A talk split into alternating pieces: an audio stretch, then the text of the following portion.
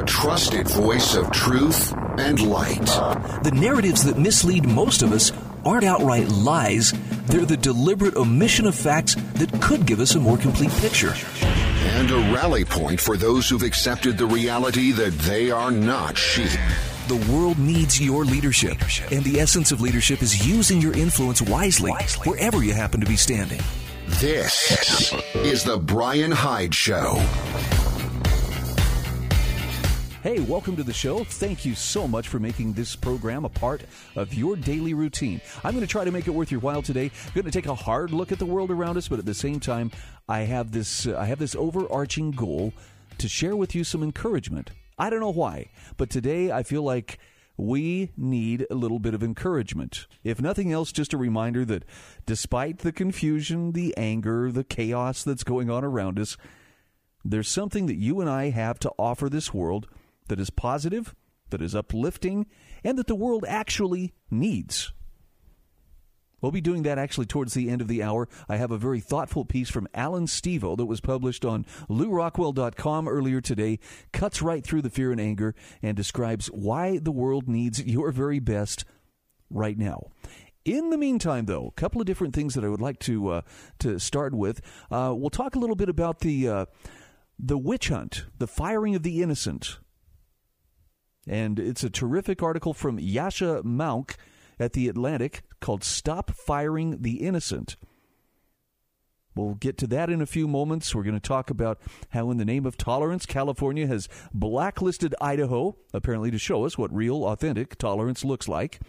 But I wanted to start with something a little closer to home here, just with a question Are you hearing more people or seeing more people lighting off fireworks this year? The question asked by J.L. Zagorsky is why are so many people lighting off fireworks? And his take is that the number of fireworks being lit off at night is out of control this year. Now, he says, well, people often light off fireworks close to the 4th of July. He says this year, fireworks have been lit in large numbers starting many weeks earlier. In fact, New York City had a 4,000% increase in fireworks complaints in the first two weeks of June compared to last year that actually prompted Mayor Bill de Blasio to vow a crackdown on fireworks. Well, illegal fireworks.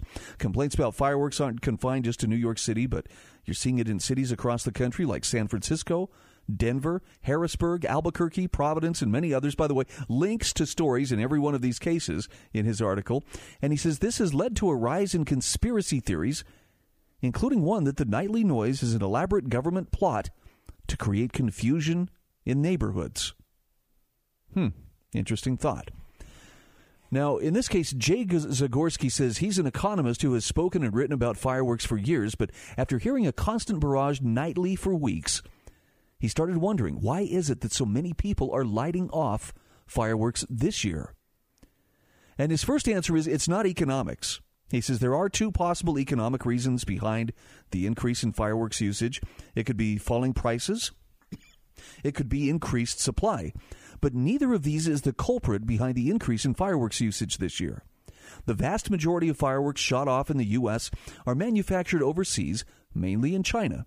And every shipment of fireworks brought into the U.S. includes a very detailed invoice that shows the quantity and price the importer paid. So, looking at price data for the first four months of 2020 show importers paid an average of $2.63 per kilogram for fireworks from China. A year earlier, importers paid an average price of $2.60 per kilogram. What this means is prices rose very slightly from 2019 to 2020. So it's not the falling price argument. Increased supply is also not the reason. He says in a typical year, there are two holidays with widespread firework usage. That would be New Year's Eve and the 4th of July. Now, deliveries in 2020 are an exception to this pattern. Because of the coronavirus, the U.S. imported very few fireworks back in March. Now, during the first four months of 2020, the U.S. imported 9 million kilograms of fireworks from China. And while that seems like a large number, in reality, that is less than a third from a year earlier. And it's not legal reform either that could explain all of these uh, fireworks events that are going on. Most major dense cities like New York, Chicago, and San Francisco actively ban fireworks. However, If neighboring jurisdictions have loosened their rules, then people can easily drive outside the city to purchase fireworks. I mean, come on, this is one of the time honored traditions around Independence Day. Where can I go to get the good stuff? You know, as a kid growing up in southern Idaho, it was easy to just realize, well, you just go across the bridge, go over to Jerome County, and there was always some guy who was, you know, selling something out the back of the fireworks stand that uh, was not on public display. He was very cool, too. And we wasted a lot of money, but that's beside the point. Now, there's been a steady reduction in state prohibitions against individuals using fireworks, says Jay Zagorsky. He says today only one state, Massachusetts, completely prohibits individuals from owning or using any type of fireworks. But you know, every other state allows the, allows them in some form. However, the two most recent states to allow consumers to shoot off fireworks are New Jersey in 2017 and Delaware in 2018. So, since most states have relaxed prohibitions against fireworks more than two years ago, recent rule changes probably aren't behind the increase in fireworks being lit off. So, what is the most likely culprit? Well, Jay Zagorsky says to find the real reason, it helps to consider that millions of Americans have been locked down in their homes and apartments for months. An employee at a fireworks store in Stroudsburg, Pennsylvania, put it this way people are bored, they just want to blow stuff up. And he says, while this argument is understandable, I think the most likely reason is even simpler, and it has a lot to do with opportunity costs, something economists spend a lot of time talking and thinking about. Opportunity costs put a dollar value on what else a person could do with their time. For example, before the pandemic, I had many choices at night. I could go out with with friends, I could work, I could watch television or see a movie in the theater. But shutting down restaurants, theaters, bars, and other venues, COVID-19 dramatically reduced his choices. And the pandemic also has thrown millions out of work. Many people who normally would be working at night aren't. So that means the opportunity cost for using fireworks is exceptionally low compared with before, since there are so few opportunities to socialize, to, to be entertained, or to work. Now, beyond lower opportunity costs for fireworks users, there are also many unemployed people who are now looking for opportunities to earn money. Buying fireworks in a rural area like northern Pennsylvania and then selling them at higher prices in a city that bans their sale, like, say, New York City, can be easy and profitable. So few arrests are made for fireworks that the FBI, which tracks problems like moonshining and polygamy on its detailed list of offenses, doesn't even give it a category. Now, he says, keep in mind, fireworks are dangerous, and while a few people die each year from using them, the latest figures for 2019 show fireworks hurt about 10,000 people each year in the U.S. However, massive unemployment caused by COVID 19 is also dangerous. And then there's that old quote that idle hands lead to mischief. In this case, idle people lead to large amounts of illegal fireworks usage. So Jay Zagorsky says, My belief is that once the millions of unemployed people in the U.S. go back to work, the number of illegal fireworks shot off will rapidly decrease and will once again be limited to times around New Year's Eve and the 4th of July. I thought it was an interesting little take, and I, I only say this because we've been having a conversation. My son right now is uh, living at home. He's uh, graduated high school. He's working steadily. He's actually making really good money.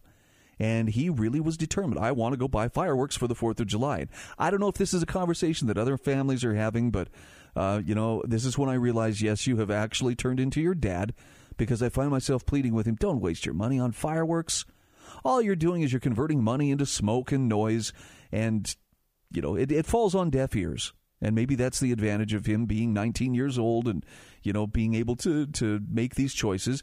Um, certainly he's willing to spend his own money, but I see it as more of a, it's, it's more of a waste of money than the pleasant distraction that it once was. But to be fair, I was the guy who was wasting my discretionary income when I was his age.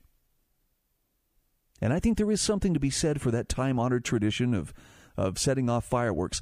I can't speak for every neighborhood out there, but I have uh, I have watched for the last two Fourth of Fourth of July's in my neighborhood, and I don't know what it is. You know, my uh, my home state of Utah has some some fairly stringent uh, restrictions on fireworks. As a kid, you could only have sparklers and snakes. And those were those were the dumbest fireworks. At least the snakes, basically just a little glowing pile of black ashes that uh, made a mess and left marks on the street. The sparklers, well, that's pretty self-explanatory. But the cool kids had big brothers or maybe parents who would drive to Evanston, Wyoming, and go get the really good illegal stuff: bottle rockets, firecrackers, etc. Well, I see all kinds of aerial stuff, all kinds of amazing illegal fireworks. My neighborhood goes absolutely nuts. So, one way or another, I get to enjoy a great fireworks show. I'm going to be watching closely. I haven't seen as much as uh, the article describes here, but I'm betting that we'll probably see more than average as the Independence Day approaches.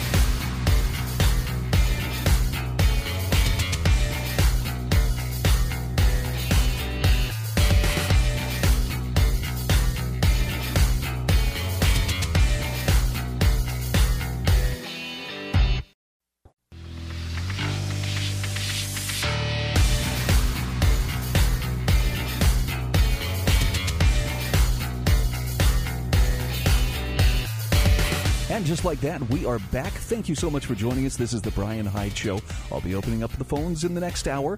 I hope you'll uh, stick around for that. Let's talk for a moment about tolerance. I, I love uh, how. Uh, sometimes uh, there's this conundrum of well, in order to teach tolerance, we have to be completely intolerant or intolerant of intolerance. Does that make sense? It seems like really crazy logic to me, but if you want to see what that looks like in practice, there's a great article by Nicole Russell on, on intellectualtakeout.org. In the name of tolerance, California blacklists Idaho. Now, listen to this. In a bizarre show of authoritarianism, even for them, California state officials have decided to ban state funded travel to Idaho because of its transgender law. In a press release, California's Attorney General Xavier Becerra said, where states legislate discrimination, California unambigu- unambiguously speaks out. The state of Idaho has taken drastic steps to undermine the rights of the transgender community, preventing people from playing sports in school or having documentation that reflects their identity. Now, in his comments, Becerra was referring to legislation signed by Idaho Governor Brad Little that banned biological males who say they identify as girls or women from participating in female sports at public schools and universities. Now, be honest with me. Is that what you expected when you were hearing, oh, well, Idaho discrimination? I'm sure this has to be those Aryan Nation guys up at Hayden Lake you know, in northern Idaho. Nope. Nope. It has something to do with uh, uh, an increasingly controversial topic that I, I think even 50 years ago, if you had asked people, hey, is this ever going to be an issue? They'd have just sat there and looked at you like a brook trout, like, what? What are you talking about? Guys who identify as biological males, who identify as girls or women, wanting to participate in female sports at public schools, colleges, and universities. Now, apparently, House Bill 500, called the Fairness in Women's Sports Act, passed by a significant margin in Idaho's House and Senate. And, and, and the point here is this wasn't even controversial among Idaho residents. Now, California's legislature, known for creating inclusive legislation, has a provision on the books that struck back at Idaho for passing this act. How convenient. The legislature passed Assembly Bill 1887 prohibiting taxpayer funded travel to states with, quote, discriminatory practices. Now, that ban applies to all of California's state agencies, departments, boards, authorities, and commissions, and all of its public universities. Following Idaho's passage of its transgender bill, California added Idaho to a list of states already subject to a travel ban. Idaho, in fact, became the 11th state on the blacklist, along with Texas, North Carolina, South uh, Carolina, and others. And what's maddening about this, the article says, is that California fancies itself the model of progress, the example of fairness and equality and inclusivity. And here uh, the author, Nicole Russell, says, well, frankly, in many ways it is. But passing a provision that blacklists states that ensure everyone's freedoms remain intact and then making a big show of adding that state to a list as if that state had committed a crime seems a little bit contradictory, if not hypocritical. So much for tolerance. It's not only showboating, but it's also in direct opposition to everything that California says it stands for. If any state is going to be pro woman, wouldn't it be California? home of Hollywood, where the place where so many dreams come true for women in entertainment. If any state's going to be pro inclusivity, why is it a bridge too far for California to honor a state that honors women? Just as San Francisco and Los Angeles are home to some of the largest gay populations in the country. Why can't California be tolerant of women and transgender individuals? If anything, this move appears so anti feminist that she says, I'm not sure how California can claim to be pro feminist after this. It's extra, extraordinarily difficult, if not impossible, to be pro woman and pro transgender. The outlooks are diametrically opposed to one another. Now, the point here is California can do what it wants, of course, just as Idaho can. Idaho passed this perfectly logical provision ensuring that women in sports can safely and fairly compete only with biological women. The legislature, the voice of Idaho's residents, passed this bill. California's response to blacklist Idaho seems immature, if not overly authoritarian, and even for California. What has been accomplished other than some political grandstanding? The point here is that progressives have ushered in a trend that hasn't been happening long, but it's proven effective in a short amount of time. They yell discrimination over anything uncomfortable, different, or even traditional. Since when is it discriminatory to say that only girls can play on a girls' soccer team? That's not discriminatory, that's the rules. If I joined the collegiate chess club but couldn't play chess and was kicked off, can I sue for discrimination? What next? Do women want to report a fraternity for discrimination? A state that's unwilling to partner with another because the second state wants to treat women with fairness is trading one movement for another, a far more progressive one. And in this case, Nicole Russell says, you know, I can I can tell you that this is not the panacea that is that is being made out to be. She says, I can tell you the transgender ideology is far less forgiving than the feminist movement will ever be. Discrimination has become a buzzword with so many applied meanings to fit all interest groups that it now has almost no meaning. The word fails to cover even the lowest denominators such as race or religion, which were the original triggers for anti discrimination laws that nearly everyone agrees on. Not anymore. Those categories are so 2019. They're now co opted by transgenderism, the cause du jour. And this has hurt everyone including those who need protection from discrimination the most, as they're the groups that are really discriminated against. In this case, it's women, who fought hard for equality in sports, among other public arenas. Nicole Russell says California is a state that used to exemplify a kind of gutsy, progressive American individualism and exceptionalism with its stunning films, gay pride parades, and dazzling Orange County wealth but by succumbing to the progressive mantra that everyone except straight men is discriminated against and every act is discriminatory, California has fallen prey to its own game. It has watered down the best aspects of the Golden State to a dull sheen. If everyone is discriminatory, no one can believe anything. If everyone is discriminated against, who can be protected and why should anyone bother protecting them? California is leading the way in the discrimination wars, and she says it's losing a battle it can never win. Kind of an interesting take, wouldn't you say? And I mean, look, I I mean no disrespect whatsoever to those who, uh, for whatever reason, find themselves in a in a transgender situation. But you have to admit there is a, there is a problem when individuals who were born as biological males start competing in women's sports and dominate. You know, I mean, it's it's a reality, and I guess that's the, that's the thing that gets me is we're we're not supposed to acknowledge the reality. That is considered insensitive. That is considered discriminatory. How dare you? And so California says, well, fine, Idaho, we will just withhold our travel, at least on official business, to you. I can tell you that uh, Idaho is probably looking at California and saying, yeah, I wish you would have done that back when COVID 19 became an issue. Because that's when a bunch of your people, not traveling officially, of course, just traveling privately, your jet setters, wanted to flee California with its stringent lockdown policies and instead go hang out in their homes in Sun Valley area, you know, of, of central Idaho.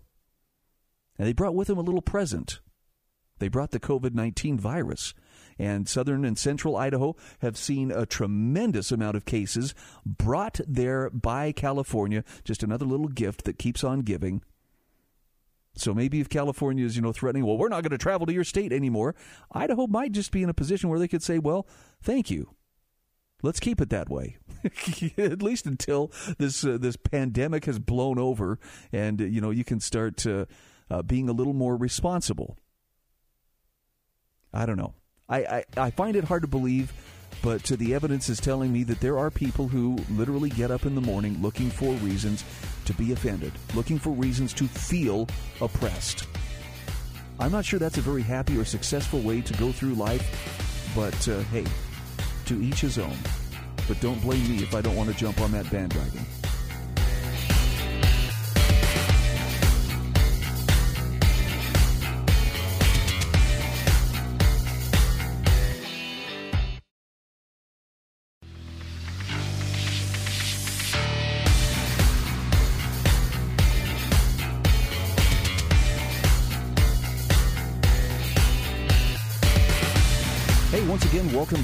This is the Bryan Hyde Show, and I want to talk for a few moments about one of the scarier things that I see happening around us. I know in the year 2020, that could be just about anything, right? Specifically, it's the witch hunt and the firing of the innocent. And that's uh, that's a thing that I think has a lot of people on edge because uh, as I was reading in the article yesterday, um, oh, shoot, I can't remember. I, I can't remember whose article it was, but there was a statement made about how people are on trial in the court of public opinion for things that weren't even a crime just six months ago. And Yascha Mounk, a contributing writer at The Atlantic, has a terrific column about how America needs a reckoning over racism. And, and it's not in the way that you may be thinking, right? I mean, isn't that what the protests in the streets are all about? No, we're talking about instead punishing people who didn't do anything wrong and how it actually harms an important cause. I've read a lot of really disturbing, uh, you know, things over the last few weeks, but this is this is one of the more this is one of the more scary articles I've read. Not so much because the author has radical ideas, but because because uh, Yascha has has really zeroed in on what is a terrible problem and a huge and growing injustice. Yascha Mounk says, as companies and organizations of all sorts have scrambled to institute a zero tolerance policy on racism over the past few weeks, some of them have turned out to be more interested in signaling their good intentions than punishing actual culprits. And this emphasis on appearing rather than being virtuous has already resulted in the mistreatment of innocent people, not all of them public figures or well connected individuals with wealth to cushion their fall. For instance, what happened to Emmanuel Cafferty is an especially egregious example. At the end of a long shift mapping underground utility lines, he was on his way home, his left hand casually hanging out the window of a white pickup truck issued to him by the San Diego Gas and Electric Company. When he came to halt at another traffic at a traffic light, another driver flipped him off. Then, Cafferty said the other driver began to act even more strangely. He flashed what to Cafferty looked like an okay hand gesture and started cussing him out. When the light turned green, Cafferty drove off, hoping to put an end to the disconcerting encounter. But when Cafferty reached another red light, the man now holding a cell phone camera was there again, doing uh, and shouting at him, "Do it! Do it!" Unsure what to do, Cafferty copied the gesture the other driver kept making. The man appeared to take a video or perhaps a photo. Well, two hours later, Cafferty got a call from his supervisor who told him someone had seen Cafferty, are you ready for this? Making a white supremacist hand gesture and had posted photographic evidence on Twitter. Now, likely unbeknownst to most Americans, the alt right has apparently appropriated a version of the OK symbol for their own purposes because it looks like the initials for white power. That's the symbol the man accused Cafferty of making when his hand was dangling out of his truck. Dozens of people were now calling the company to demand Cafferty's dismissal. By the end of that call, Cafferty was suspended without pay. By the end of the day, his colleagues had come by his house to pick up the company truck. By Monday, he was out of a job. See how that works? Cafferty is a big, calm, muscular man in his 40s, born and raised in a diverse working class community on the south side of San Diego. On his father's side, he has both Irish and Mexican ancestors. His mother is Latina. He says, If I was a white supremacist, I'd literally have to hate 75% of myself. After finishing high school, Cafferty bounced from one physically demanding and poorly paid job to another. For most of his life, he had trouble making ends meet, so his new job was set to change all that. Cafferty told him, told, excuse me, told the author, I was very proud of my position. It was the first time in my life where I wasn't living check to check. Now, when he was wrongly accused of being a white supremacist, he fought hard to keep his job. He said he explained to the people carrying out the investigation, all of them were white, that he had no idea some racists had tried to appropriate the OK sign for their sinister purposes. He simply told them he wasn't interested in politics, as far as he remembered. He hadn't voted in a single re- election, for that matter. Eventually, he told them. He eventually he said, "I got so desperate. I was showing them the color of my skin. I was saying, "Look at me. Look at the color of my skin." but it was all to no avail. SDG and E, Cafferty said, never presented him with any evidence that he held racist beliefs or even knew the meaning of the gesture, but he was terminated. Now, as you can understand, the loss of his job has left Cafferty shaken. A few days ago, he spoke with a mental health counselor for the very first time in his life. And he told the author of this story, a man can learn from making a mistake, but what am I supposed to learn from this? It's like I was struck by lightning.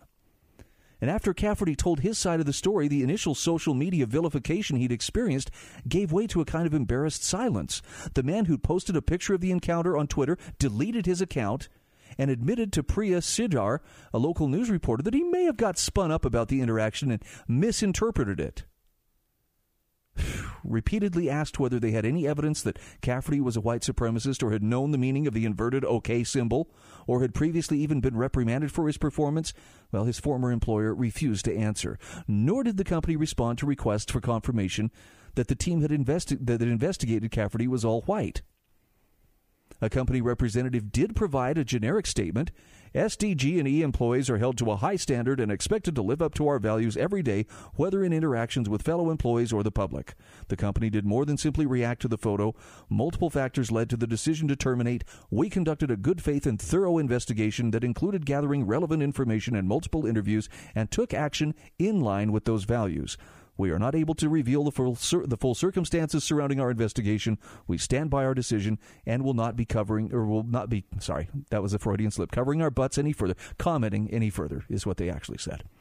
Whew. As for Cafferty, his only desire even now is to get his job back. And when the author asked him whether he'd like to share anything else at the end of a long interview, his first thought was for the company that fired him. He said, "I feel like SDG and E is a victim in this as well. Some guy sent a Twitter mob after them, and they were just trying to defend themselves. He said, Perhaps I'm naive and loyal to a fault, but they were put in a bad position. I'd say that's a pretty uh, that's a pretty that's a pretty stand up point of view for a guy who's just been unceremoniously shown the door and and terminated. Now, Emmanuel Cafferty's story is not one of a kind. Other companies trying to prove to the public, hey, we take racism seriously, have also sacrificed business partners or employees who likely did nothing wrong. David Shore, for example, until recently was a data analyst at a progressive consulting firm, Civis Analytics. Shore's job was to think about how Democrats can win elections. When Omar Wasow, a professor at Princeton, published a paper in the country's most prestigious political science journal arguing that nonviolent civil rights protests had, in the 1960s, been more politically effective than the violent ones, Shore tweeted a simple summary of it to his followers. This is what he said. Post MLK assassination race riots reduced Democratic vote share in surrounding counties by 2%, which was enough to tip the 1968 election to Nixon. Nonviolent protests increase Dem vote, mainly by encouraging warm elite discourse and media coverage. Now, because that tweet coincided with the first mass protest over the killing of George Floyd, it generated some pushback. And after a progressive activist accused, accused Shore of concern trolling for the purposes of increasing Democratic turnout, a number of people on Twitter demanded he lose his job. Less than a week after he tweeted the findings of Wasow, who, by the way, is black, Civis's senior leadership, which is predominantly white, fired Shore. Reached for comment, Civis denied that the tweet led to the firing. We have not, nor would we ever terminate employees for tweeting academic papers. These rumors are incorrect and unsubstantiated. Civis was founded on the principles of free speech and the pursuit of truth through objective scientific research, and that has not changed. This is an internal personnel matter, and out of respect for our employees and alumni, we will be covering our butts. I'm sorry. No, they actually said we will not be commenting further. You kind of picking up on the boilerplate that they always seem to fall back on? When the author here pressed Civis for evidence that Shore had been, despite appearances, fired for wrongdoing unrelated to his tweet, the company asked the author to publish a new statement. It was almost identical to the original, but it omitted the first sentence asserting that Civis would never terminate employees for tweeting academic papers. One Civis employee who requested anonymity for fear of professional repercussions said the only reason for the firing that was communicated that they heard was that client and staff was the client and staff reactions to the tweet. And the employee also said that at our company wide meeting after Shor's firing blew up on Twitter, Dan Wagner, the CEO, said something along the lines of freedom of speech is important, but he had to take a stand with our staff, clients, and people of color. Can you see where this leads? There are there are some things here that, that we can learn from this. First of all, these incidents damage the lives of innocent people without achieving any noble purpose. And second, these kind of injustices are liable to provoke a political backlash. And third, those who want to actually build a better society need to defend the innocent because any movement that's willing to sacrifice justice in the pursuit of noble goals have again and again built societies that were characterized by pervasive injustice. No matter how worthy the cause they invoke, you should not trust anyone who tries to abandon these fundamental principles. So says Yascha Mounk, contributing writer at The Atlantic. I'm sure there's a big lesson in there for all of us. Take a look at the article for yourself and see what you think.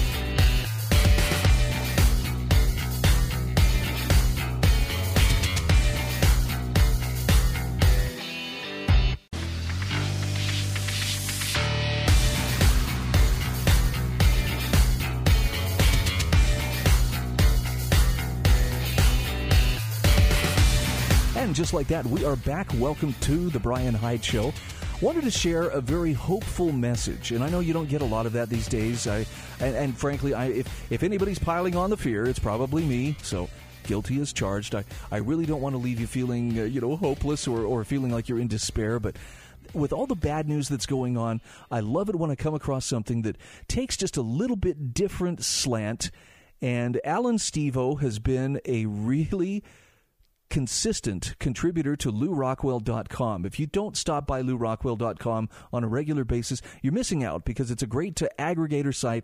Lots of different articles, lots of different slants, all with a very positive, freedom, uh, free market oriented take. And this is Allen Stevo's latest. It's called Bune- uh, Let me see if I'm pronouncing this correctly. Bunessan. Bunessan. Okay, I, I, you know I hope I'm saying it right. If you're from Scotland, you can correct me on this.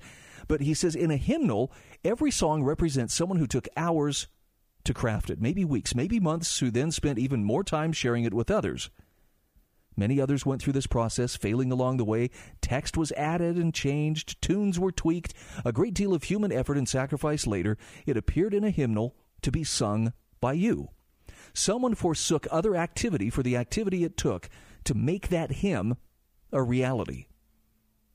And I love how he says this. Imagine the amount of passion represented by one of those hymns in that heavy book that you hoist each Sunday.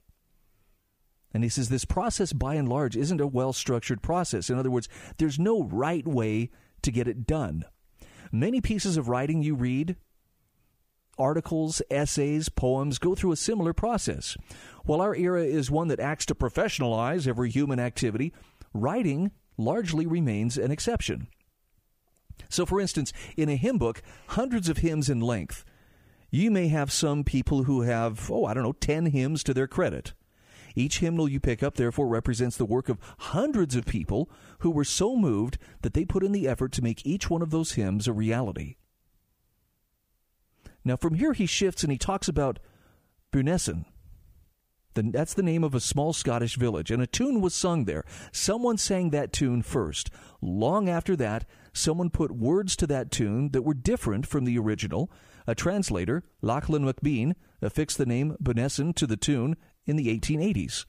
At that time, it became the tune for a widely known church hymn, a beloved one at that.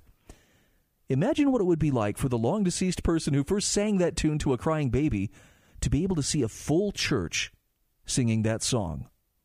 Imagine what it would be like for that person hearing Cat Stevens sing it to a full stadium alongside the words for Morning Has Broken. Imagine what it would be like to know that millions a day sing that song in church. It's kind of an interesting exercise, right?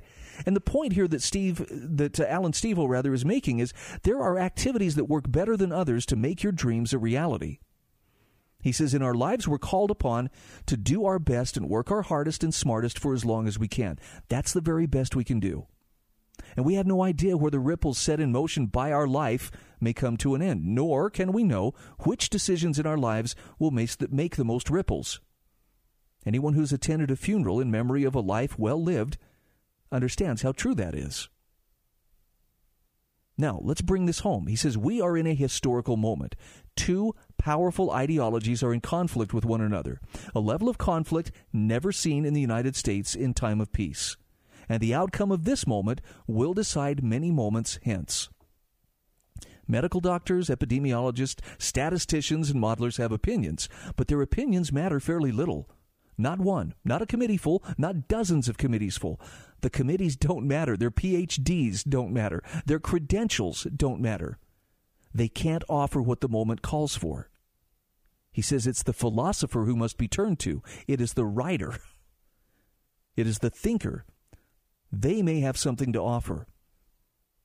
But this is the key. He says, more importantly, it is you who matter between your ears developed over years of struggle, redrafting, learning, trialing, erring, and learning some more, has your life philosophy been developed? And dare I say, praying. If you found your way to this hidden corner of life where this piece of writing lives, then he says, I have a little question about the next. I have little question, rather, about the next. He says, the world needs to hear more from you and less from the people who can offer little more than data. Do you hear the call that he is issuing here? The world needs to hear more from you and less from the people who can offer us little more than data. Now, what that means to you is going to differ from person to person, but that reached out and grabbed my heart when I was reading this, and I thought, I got to share this. And so I am sharing it with you. Allen Stevo says data divorced from wisdom is futile. America in the spring of 2020 is futile. Turning the country over to Silicon Valley is futile.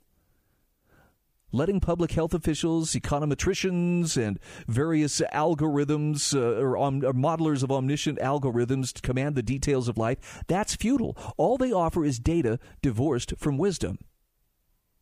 But he says people who have lived lives seeking wisdom, people who have lived lives giving themselves time to learn, people who have sought space to learn from the world, are the people most needed right now.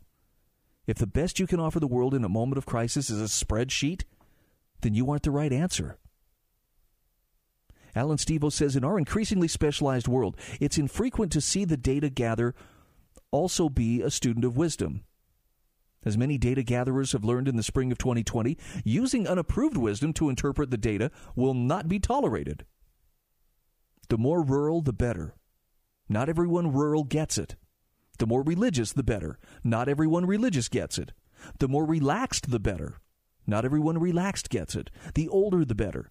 Not everyone old gets it.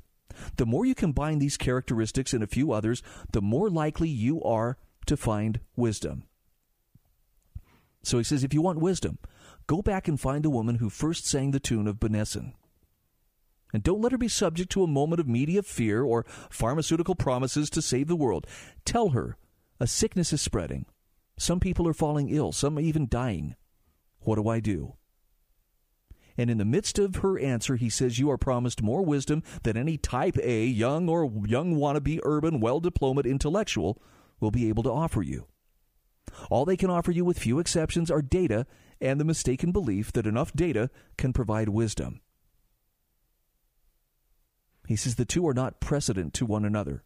The two are differing concepts, just like claiming enough guns will bring justice, enough medical procedures will bring health, or enough sex will bring love. The two, data and wisdom, can travel together, but the former will not suffice at bringing the latter. So you have to do the best you can with what you have. You do it as much as possible. And eventually, the Bunessans emerge as treasures in the world. But he says it's not data that gets you there. In A Movable Feast, Hemingway described a type of person one could find at the Louvre, the measuring worm. And he's quoting Hemingway here. About a week after I met a week afterwards, I met Miss Stein and told her I'd meet Wyndham Lewis and asked her if she had ever met him. I call him the measuring worm, she said. He comes over from London and he sees a good picture and takes a pencil out of his pocket. And you watch him measuring it on the pencil with his thumb, sighting on it and measuring it and seeing exactly how it is done. Then he goes back to London and does it. And it doesn't come out right. He's missed what it's all about. So I thought of him as the measuring worm. It was a kinder and more Christian term than what I had thought about him myself. End quote. Allen Stevo says, We live in an era that elevates the measuring worm. Under their unchallenged guidance, spring 2020 reminded us why that should never happen again. If the lesson didn't register with enough people, it's sure to be repeated until it does. And he says one of the most commonly mentioned promises of our modern era is that of artificial intelligence. At the root of this promise is that data can bring wisdom, but it can't. Artificial intelligence assures us that enough data will eventually provide wisdom. But the reality is, you will only end up with a computer with a great deal of data about you, and perhaps as a result, a lot of power and influence, but ultimately missing what it's all about. Akin to this thinking about AI, similar thinking in our modern era says that more guns in the hand of government will bring justice. The same wisdom assures us that more sex earlier in life, later in life, sooner, after an introduction, and with more people, will bring love. And he says in all three examples, the two are qualitatively different. Quantity will not bridge that gap. Artificial intelligence is one of many examples of qualitative and quantitative inversions in our era. Quantitative qualitative inversions are examples of people asking the wrong questions and consequently missing what it's all about. How do we have more Bunessan? How do we live better? How do we love more and do better for people around us? Those are fundamental questions. And Allen Stevo says allowing ourselves to be swept up in our era's blind drive for data at the hands of disaffected nerds who demand influence over our lives ensures that we will miss what it's all about. As the Ides of March 2020 arrived, the country where some believe the pinnacle of human advancement to date can be found, the United States, has shown the world how much more concerned so many are with data than wisdom. And he says, Do you happen to know the way to Bunessan? I assure you, this road we are on is not it.